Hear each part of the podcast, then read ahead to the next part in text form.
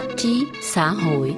Kính thưa quý vị, tháng 4 năm 2016, một thảm họa môi trường quy mô lớn đã xảy ra tại bốn tỉnh miền Trung Việt Nam. Hóa chất thải ra từ nhà máy luyện thép Formosa của Đài Loan khiến hàng trăm tấn cá chết, cả một vùng bờ biển dài hơn 200 cây số bị nhiễm độc, hàng trăm nghìn cư dân mất nguồn sinh kế. Theo các nhà quan sát, cho đến nay, chính quyền Việt Nam vẫn tỏ ra hết sức lúng túng trong việc khắc phục thảm họa. Thảm họa do Formosa gây ra tại Việt Nam khiến nhiều người nghĩ đến một thảm họa tràn dầu quy mô lớn tại vùng vịnh Mexico cách này 6 năm, mà việc điều tra các tác động môi trường vẫn tiếp tục cho đến hiện nay. Kinh nghiệm điều tra đánh giá tác động môi trường trong thảm họa ở tại vịnh Mexico để lại những bài học nào cho Việt Nam. Tạp chí khoa học của AFP tuần này có cuộc phỏng vấn với tiến sĩ Nguyễn Thị Hải Yến.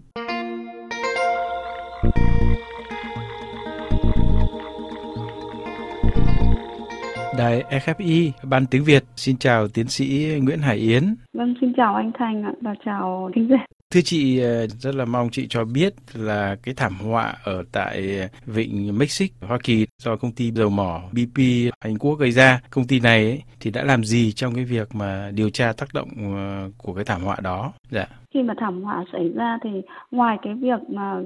cứu hộ ngay, PP ngay lập tức công bố hai khoản ngân sách rất là lớn cho những cái nghiên cứu đánh giá thiệt hại và nghiên cứu sâu lâu dài. Trong đó có một cái ngân sách đầu tiên đấy là ngân sách về đánh giá thiệt hại sinh thái PP ngay đầu tiên là chi 1,3 tỷ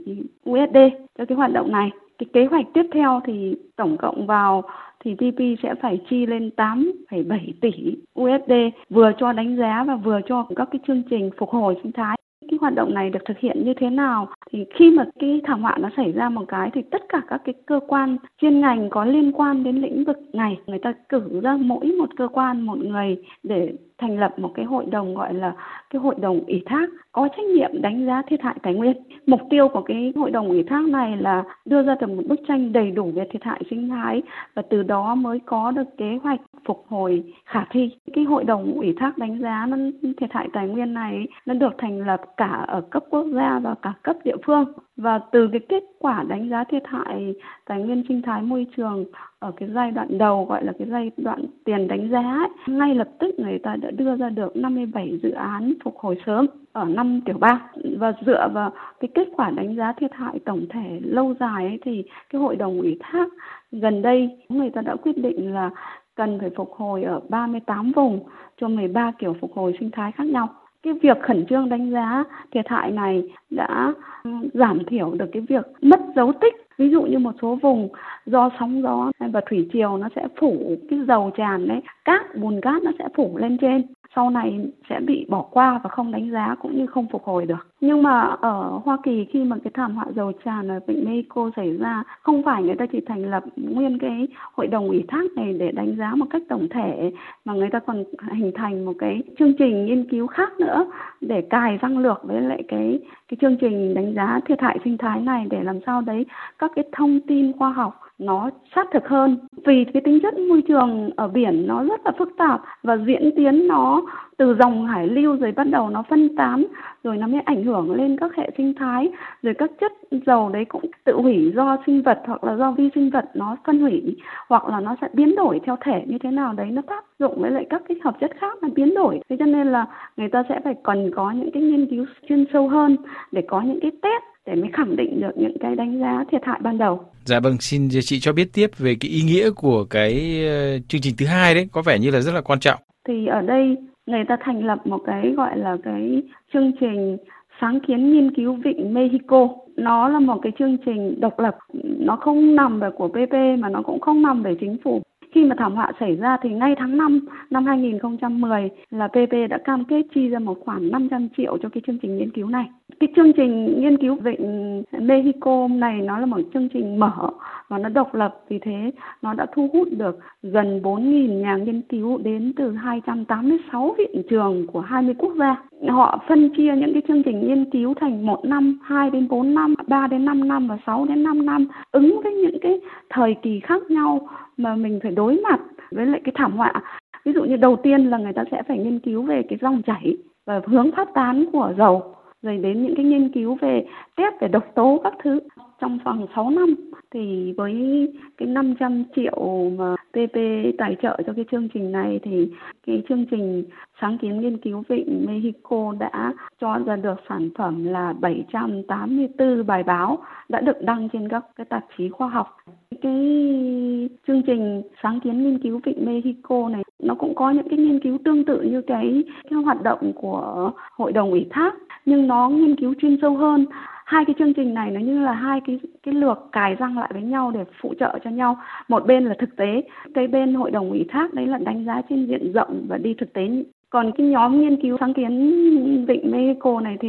mang tính nghiên cứu chuyên sâu và làm ở trong phòng thí nghiệm nhiều hơn tôi thấy rằng chính phủ Việt Nam cũng như là trí thức ở Việt Nam cần kêu gọi để có một cái chương trình nghiên cứu độc lập như thế để kêu gọi được trí thức thế giới Dạ thưa chị thì vừa rồi thì chị cho biết những cái điều tra nghiên cứu của BP mà chi trả đấy. Theo chị thì cái gì có thể coi là cái khó khăn chính trong cái việc mà tiến hành điều tra một cái vấn đề phức tạp như là cái thảm họa à, môi trường như vậy? Dạ. So sánh giữa thảm họa dầu tràn ở vịnh Mexico và Formosa Vũng Áng thì có một cái rất quan trọng mà Hoa Kỳ cũng như là PP họ thành công ở đây là họ có được thông tin. Khi mà thảm họa tràn dầu ở Vịnh Mexico xảy ra ấy thì ngay lập tức Trung tâm ứng phó quốc gia của Hoa Kỳ cùng với lại những cái đại diện ở tất cả các địa phương, người ta cùng hoạt động và trách nhiệm của họ bước đầu tiên là phải thu nhận tất cả những thông tin từ mọi nguồn báo về bất cứ những cái dấu hiệu gì liên quan đến sinh vật môi trường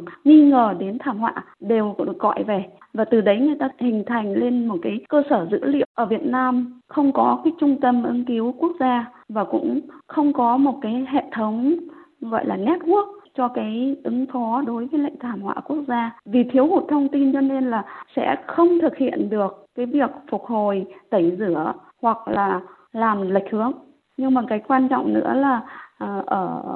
Hoa Kỳ khi mà thảm họa xảy ra là chính quyền và đặc biệt là cái tổ chức bảo vệ môi trường của Hoa Kỳ ấy, là người ta ngay lập tức người ta công bố đấy là thảm họa quốc gia. Và người ta sẵn sàng người ta đối mặt với lại những cái thực tế của thảm họa. Trong khi đó ở Việt Nam thì cá chết hàng trăm tấn như thế, san hô chết tới 50% thế mà vẫn không công bố là thảm họa, vẫn cứ nói là sự cố môi trường, sự đánh giá lệch lạc về cái cái tính chất thảm họa, thành ra không có cái chương trình nghiên cứu nào cả cho đến bây giờ không hề nghe thấy có một cái chương trình nghiên cứu gọi là đánh giá thiệt hại cũng như là phục hồi gì cả. Thưa tiến sĩ Nguyễn Thị Hải Yến, tạp chí khoa học của đài FFI về đề tài bài học cho thảm họa Formosa ở Việt Nam sắp kết thúc. Trước khi chia tay với thính giả, chị có thêm chia sẻ gì nữa không ạ? Thảm họa dầu tràn ở vịnh Mexico ấy, tập đoàn dầu khí của Anh Quốc người ta cũng trả rất là nhiều tiền cho cái việc nghiên cứu những cái triệu chứng của người dân cũng như là của công nhân làm cho cái tập đoàn này, xem họ có những cái biểu hiện gì, bệnh lý không trong khi đó ở Việt Nam thì các quan chức lại nhảy xuống tắm biển rất là đau khi nhìn thấy người dân tay trần như vậy mà đi thu gom cá chết ở trong cá chết đấy nó có thể nó sẽ rất là nhiều những cái chất độc khác mà lây nhiễm qua đường da. Chính quyền Việt Nam không hề có một thông tin truyền thông nào để cảnh báo cho người dân. Một là không tắm biển, đóng cửa bãi biển. Hai là phải có những phương tiện bảo hộ. Nhìn cái bài học từ thảm họa ờ, tràn dầu ở vịnh Mexico thì tôi thấy rằng Việt Nam cũng cần phải ngay lập tức ưu tiên đến việc nghiên cứu đánh giá thiệt hại cũng như là phục hồi các cái hệ sinh thái như biển như san hô, cỏ biển, rừng ngập mặn. Đấy là ba hệ sinh thái quan trọng mà mà chúng tôi là những cái nhà khoa học về lĩnh vực này chúng tôi có thể khẳng định rằng rất là sâu ruột. FFI xin chân thành cảm ơn tiến sĩ Nguyễn Thị Hải Yến đã dành thời gian cho chương trình tạp chí hôm nay.